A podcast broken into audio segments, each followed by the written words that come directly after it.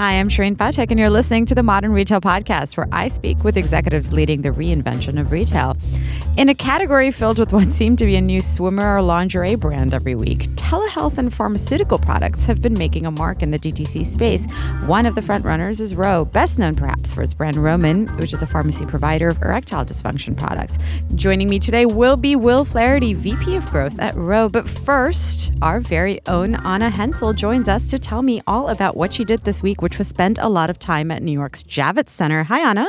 Hi, Shareen. You were at the NRF annual conference this week, which is at Javits Center. And I'm curious to hear, before we get on to our interview for the podcast, about what exactly you felt was the most interesting thing you saw at the NRF Big Show this year.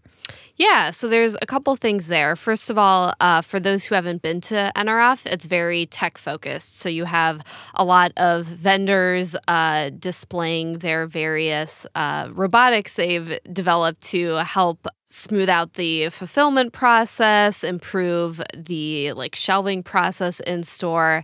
Uh, so it's very tech focused. And one of the things that stood out to me this year is just when I took a brief um, walk through the exhibition hall, is just that a lot of the solutions that were on display this year were kind of ones that um, I don't want to say weren't as exciting, but they seem to be very toned down and really to help retailers solve kind of the more granular, less sexy problems of okay, how do we stock shelves more quickly? How do we improve the backroom fulfillment process? How can we improve returns? Which I thought was very interesting and just speaks to a lot of the challenges that physical retailers face right now as you know fewer people visit stores, not only do they have to figure out how to get people to their stores, keep them excited, but they just also have to figure out a lot of ways to cut down on costs in store. So, real problems that feel a little bit more realistic and directly connected to the business versus something that's a little bit flashier, a little sexier. You felt like the the technology showcase was just felt like it was solving real problems for retailers this year. Yeah, you'll always still have a few. Uh, it seems like every year there's always people pitching smart mirrors, which maybe they'll catch on one day. Um, but yeah, I do think it was a lot more focused on real problems retailers have. That's really interesting. It feels it feels almost sort of the polar opposite from CES, which also just concluded. Which, at least you know, I thankfully was not in Vegas this year, but at least on Twitter felt like it was you know robots delivering toilet paper. At least three types of robots delivering three types of toilet paper versus a little bit different at NRF, sounds like. You know, a little bit more realistic. That's yeah, good news, I, I, think, for the industry. yeah, I did not see any robots promising to deliver you a coffee while you're shopping, for Excellent. example. That makes a lot of sense. Um, one thing that I did want to talk about was you actually wrote a great story um, this week, and that sort of delved into this theme a little bit. And we've been, it's part of a series we're doing on modern retail, kind of looking at technologies and sort of the real use cases of those technologies beyond what the first use case or even the most hyped use case was. And you wrote, speaking of smart mirrors, a great piece about kind of what's really going on with RFID and you know, we we talk in the piece a little bit about sort of six, five to six years ago when RFID was going to be used mostly in the shopping experience to really change the way you use dressing rooms, change the way you try on apparel. There were quite a few companies that tried this. Rebecca Minkoff was among them. I believe Ralph Lauren was among them. And you wrote a great piece kind of saying, you know what, this is this the year that sort of, or is this the time at which RFID really catches on and what the real use case would be? Where do you think we are going to end up with this sort of RFID beacons, location tech? Where is that going to end up in retail and what the real use of that is?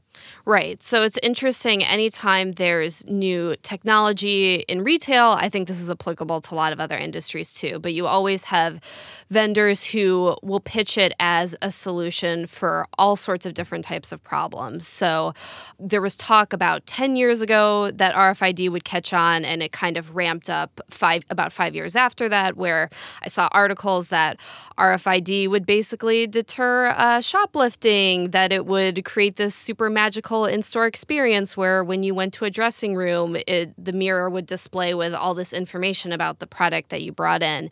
And kind of what panned out is just that it's uh, with a lot of this technology, the most relevant use case is often the one that is kind of more applicable to the backroom process. So you still are seeing more retailers basically use RFID for inventory management.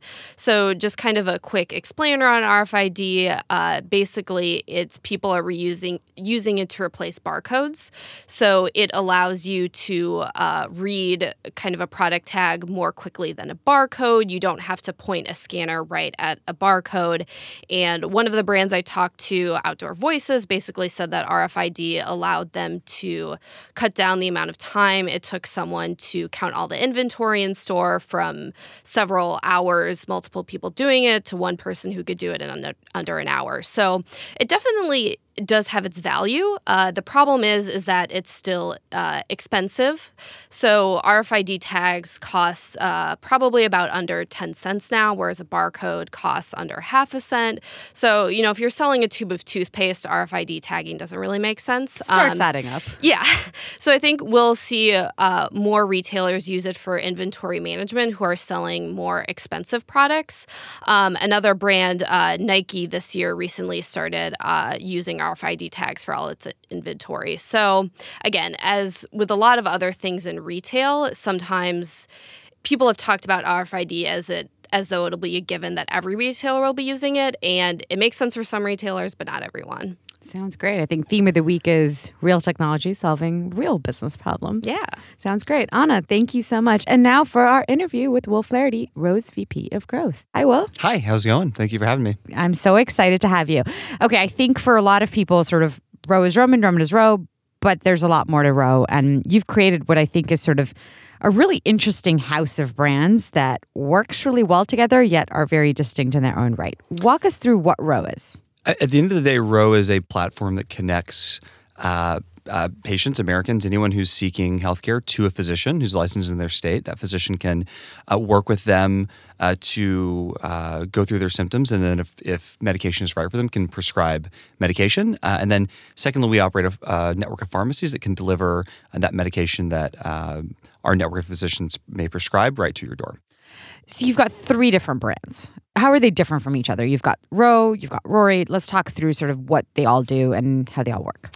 Well, really, the, the thinking about this, the transition of uh, and growth of our business from uh, Roman uh, when we launched was really just a service focused on the treatment of erectile dysfunction through telemedicine. And in the process of building all the infrastructure needed to um, support that that that business and that mission, we, we really realized that we had built a platform that could treat and, and serve far greater needs than just um, that one condition area. So um, we started to really expand what we offered first under the Roman brand.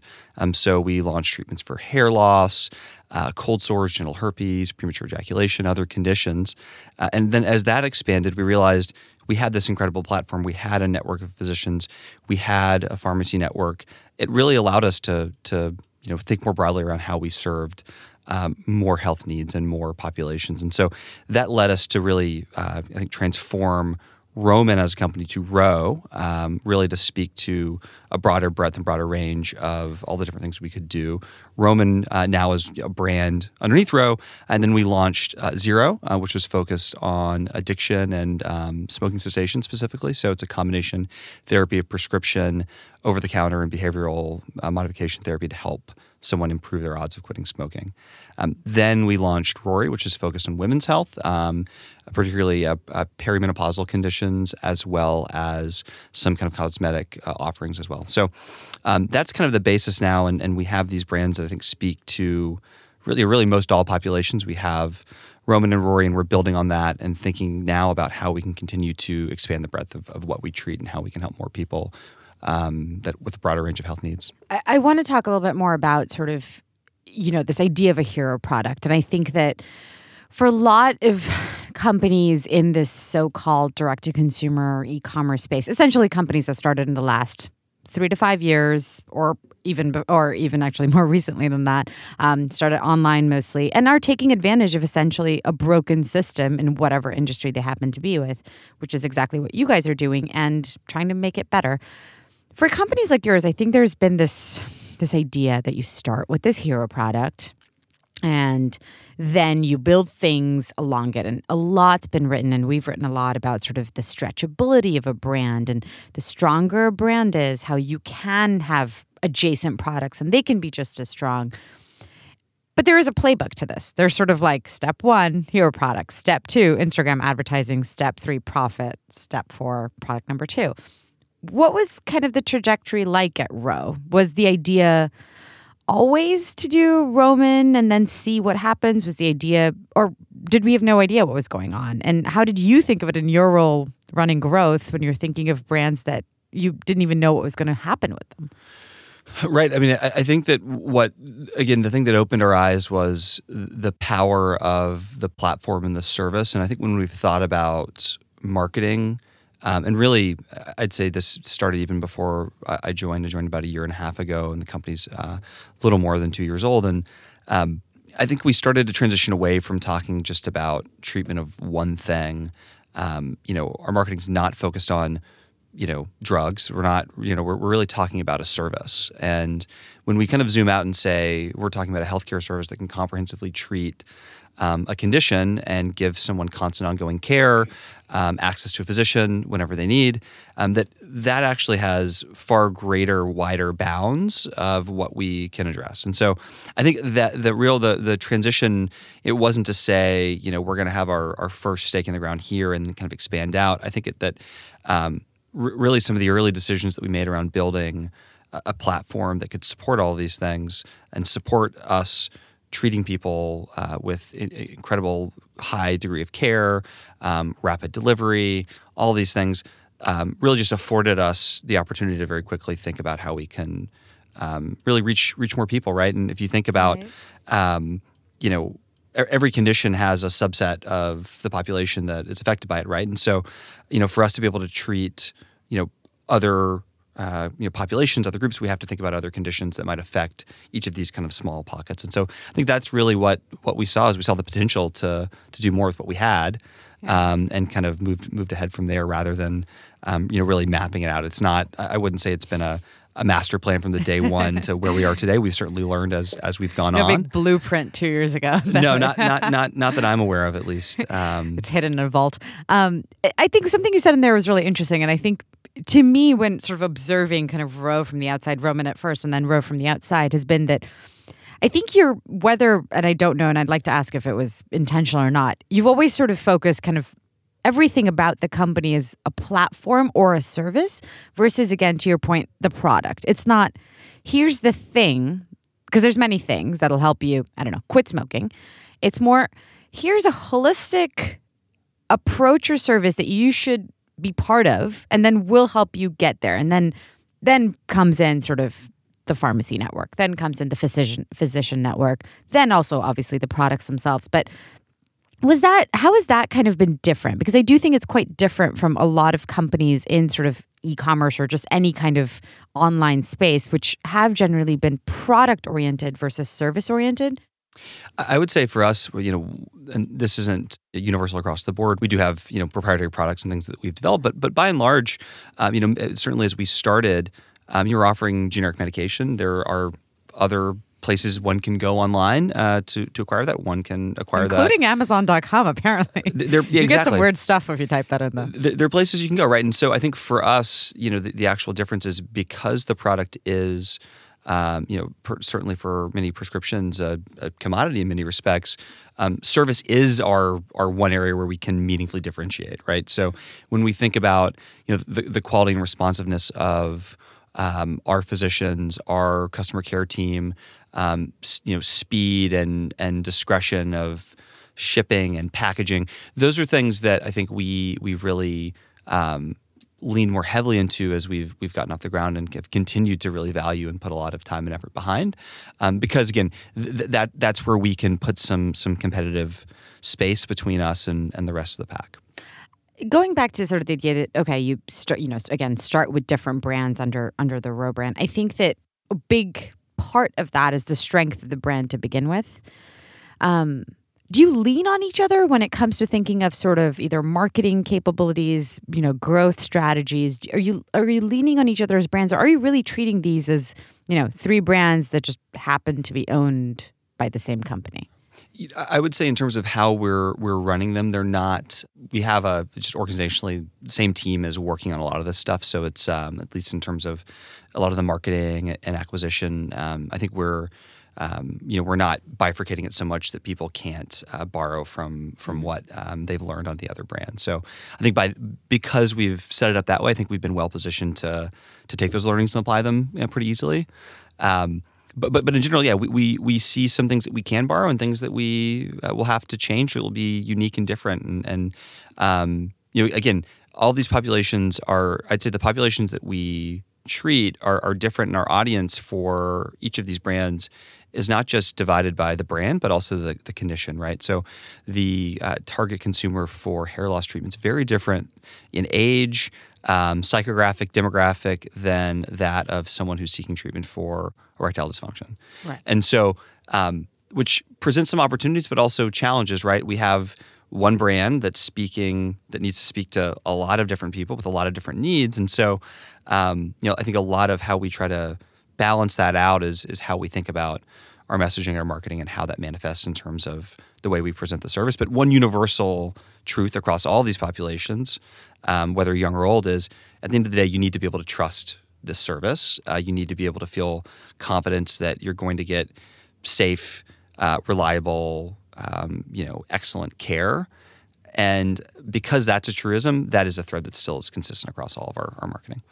How is how has kind of that trust actually been communicated through sort of everything you're doing? I'd love some examples. Sure. Um, I mean, I think we think of it in a couple ways. One is can we we build trust by really aligning ourselves with um, institutions or um, entities that can help us um, build that trust. So we've done partnerships with diabetes groups and prostate cancer awareness groups and other entities to help um, really burnish, uh, you know, I think burnish our position as as an entity that's really thinking deeply about the healthcare system and overall health. When we think about a lot of our um, broader marketing, you know, we're also trying to work with um, institutions that people really trust. And so, one big point of that is we've done a major partnership with Major League Baseball. So, um, we've become an official league partner. And so, when we're advertising, we we have their marks and their logos in our in our um, commercials and on our site. Um, we're advertising extensively during their marquee programming. Um, I think that the our presence in those events and our affiliation with the league helps someone feel a lot more comfortable around us and and who we are and what we're we're is doing. We're like, not fly by night. Is it almost like legitimacy? I guess that's the word I'm, I'm looking. You know, a lot of people haven't heard of you. The majority of people probably haven't heard of you. Certainly, a majority right. haven't. Right. so at, at a base level, um, that's still important. Um, we're, we're, young, right? We're only two years old. We have not been around forever. So there's still a, a need and degree to do it. So some of that can just be by affiliation and association. The other way that we really build trust is we want to pull out, you know, I think real human stories of people that have um, interacted with our platform, whether those are our physicians or advisors. So we had a series of TV spots that we ran um, that featured um, some of our physicians um, reading testimonials from customers, right? And so really talking about how and, and really even for the first time seeing the impact of their work on the real lives of, of the people that they're treating. Um, we've recently launched another set of tv commercials um, that are testimonials from some of our customers some of our members talking about um, what what they love about roman how they've um, how roman's helped them overcome uh, certain health hurdles and obstacles. And so i think those are things where um, those words can speak way more powerfully than anything that, that we can say, right? We can you know shout from the rooftops that hey our service is great. It's awesome. Give it a try. Um, there's so much more power and gravitas that comes from someone who's actually experienced it um, you know putting it into their words. And so um, really excited about uh, again continuing to tell these human stories kind of on both on all sides of the platform. It's a hard one to measure right? Like does someone trust you? It's a hard one to sort of say, okay, you can measure awareness, you could say where people are. Are you thinking of ways to, especially in your role, to sort of say, okay, this is working, or people are trusting, or more people are trusting us, or the people that knew us are now trusting us? How do you how do you quantify something like that? You know, you, you kind of have to go to the the classic like old school marketer playbook of doing a lot of of kind of battery benchmark research, um, asking prospects um, running them through you know awareness questions and um, you know trust sentiment batteries, and so we're starting to do some of that. Uh, but I think in general, a lot of it is is it's meted out in performance. We can tell from the ways that we're, you know, measuring, you know, a lot of the top of funnel creative that that that features, you know, some of these these real human stories. Um, we can see the impact in the business. It, it really is, is is meaningful. So, and I think for us, it's it's a little different than other brands, right? So if if someone has a testimonial ad to talk about their Let's know, talk about swimwear, t- just 'cause there's so many swimwear brands. t-shirt, whatever, Sure. fine, fine and well. Um, I, I think that given given our category and our space, um, it's all the more important for us to to really um, elevate those stories. Is that why you went into TV like so early? I, I, I did think it was pretty early. Like I thought it was early considering how old you were, and I'm not. I'm, I was just curious because there was there were a few others or a few other brands around you know last year where I was just looking at a bunch of data and I was like, oh, look at here are sort of the brands that only started very recently that are going to TV pretty early, considering that they haven't been around that long. Because again, going back to the playbook, it did feel like oh, people waited for like I don't know, I don't know, it was whether it was they got more funding or whether it was that Facebook finally sort of was too not working for them or whatever it was. But was TV sort of a conscious decision to say let's because we're in this category that's so personal, it's about health. Like, what is more personal than that? We should go into this sort of more serious medium earlier and do it before we think we actually need to, or something like that. I, I would say, on one hand, I think when we really started advertising on TV in earnest, um, there's some initial degree of legitimizing factor of just being present, just being present on national TV. It's so funny to think It- about. it's, it's crazy to think about, but like you know, con- I, you know, I think from what we've kind of gleaned, I mean, consumers, you know, con- consumers think that you're a more legitimate brand because you're on TV amidst all the other big brands, and um, I think whenever we did that, and particularly as we did more high profile things, right? So when we were um, advertising the World Series, right? It's you know, it's an ad of us and Geico and you know um, Bud Light, and it's what all these these national brands that everyone knows, and and so just the the you know the adjacency to that, it, it seems kind of crazy, but but it, it, it has, and it's it's not very quantifiable, right? It's hard to gauge, it's hard to um, it's hard to dip your toes into, but um, I think we've gotten a lot of value out of it, and a lot of the the the traditional logic would say,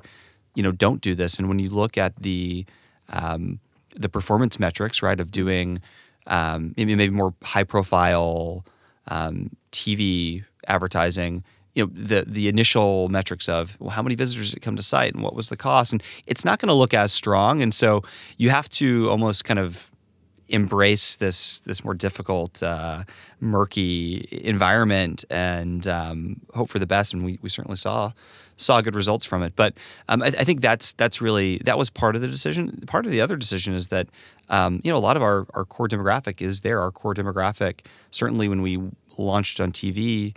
Um, at the time, we only offered ED as a as a treatment option.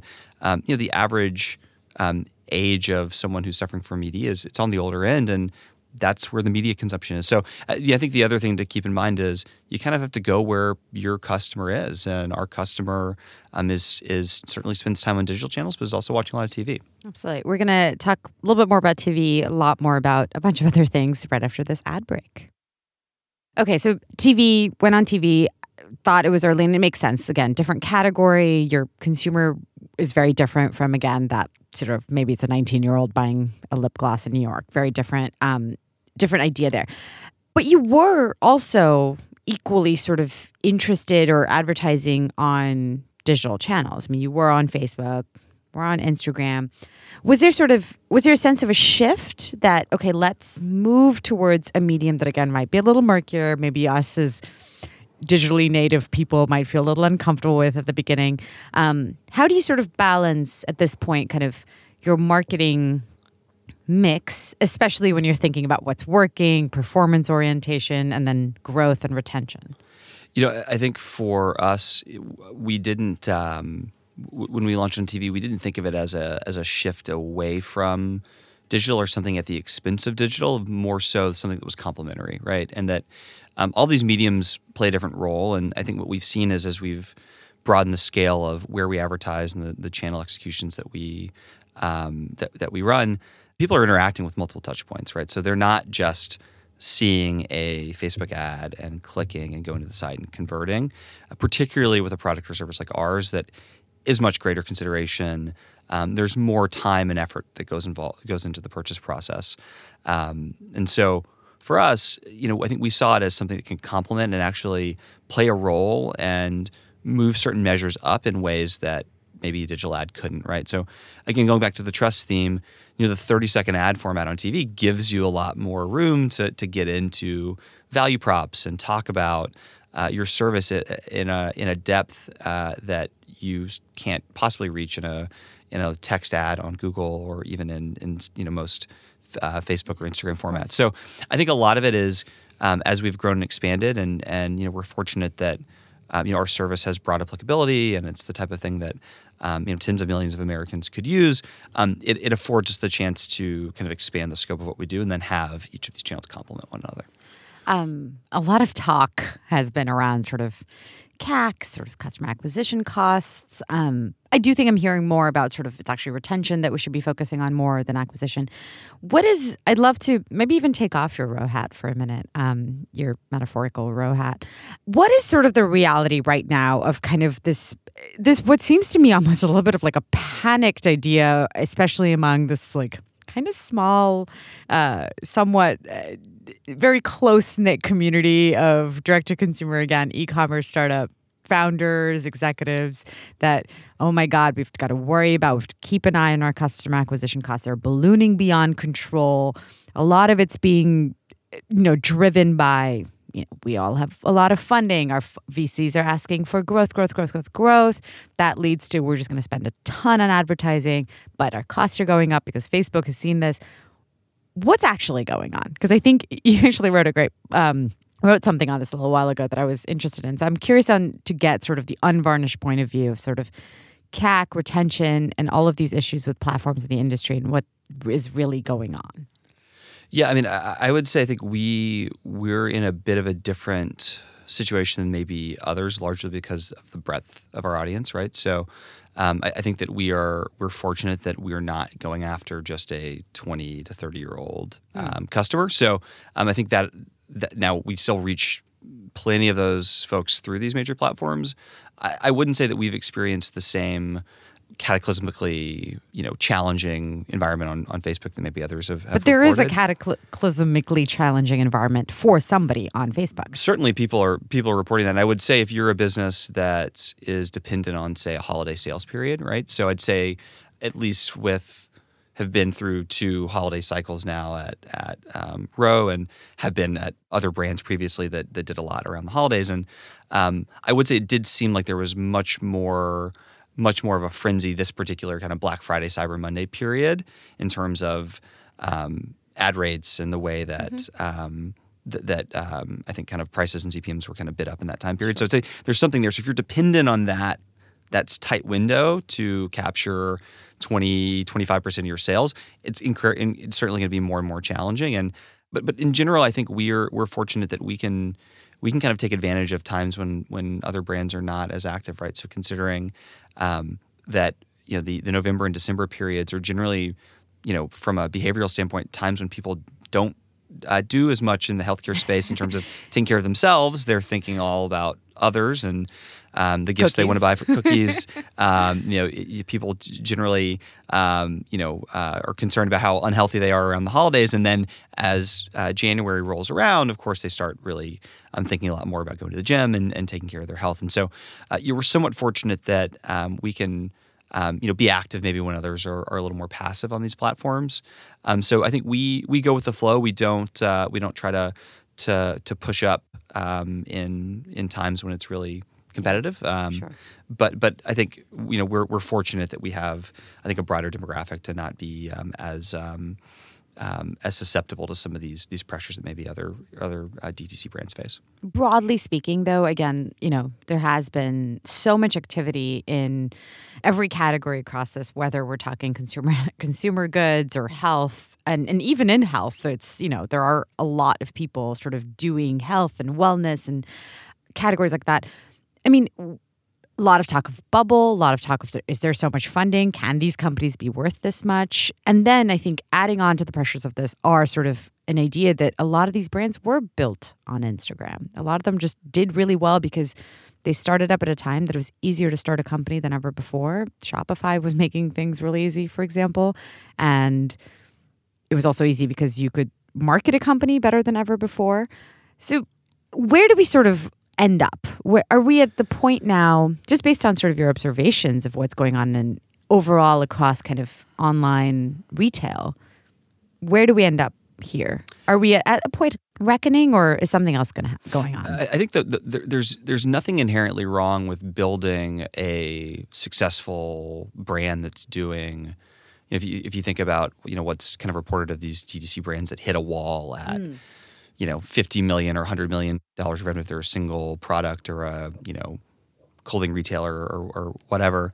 There's nothing wrong with building that type of business. It's quite a good business. It's a great business, 50 right? 50 million sounds like a good the, business. The, the, you know the, the the challenge, what makes it so rec- so um, ominous, is that um, you know in many cases these companies have have sold investors on the the prospect of it being a much much larger enterprise, right? And so I think that that's really the challenge and, and, and the rub. And so um, when we think about the funding environment, I think there are plenty of companies that have raised a ton of money, and um, you know as you think about it, it's it's all about calibrating real opportunity to um, to what what you do. And I think in, in likely the the companies that are fe- feeling the most pressure in that environment are um, are realizing possibly their their overall market is just not as large as they thought it might. Be. It's sort of expectations, right? I mean, and I think for a lot of people, it's you know growth numbers that just maybe don't make sense for their category. You just can't post X percent growth in this particular category at this particular time, but they've made promises, they have expectations.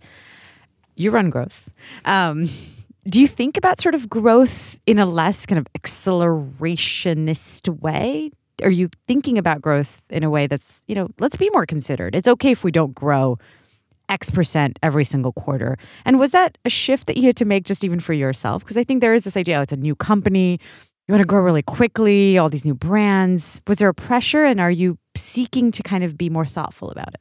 Yeah i think from from the outset we've been more thoughtful and i think you know we um you know we we know that as we continue to grow and scale, we also have to make investments in um, not just you know marketing and uh, acquisition, but in technology and in things that might take some time, but will then unlock greater potential mm. down the road. I think we're we're so fortunate and lucky in that you know our bounds in terms of what we can eventually do and eventually treat um, are, are, you know th- there are limits, but we can overcome some of those limits by building technology and building experiences to help um, help us address a broader range of, of conditions and, and healthcare issues. So, you know, by making some of those investments, um, you know, we can we can find growth through that. We can find growth through being able to address a broader range of conditions, which is a mm-hmm. different story than I think a lot of brands that are just like, how much more can we squeeze yeah. out of the Facebook black box? How much more can we squeeze out of of these digital channels?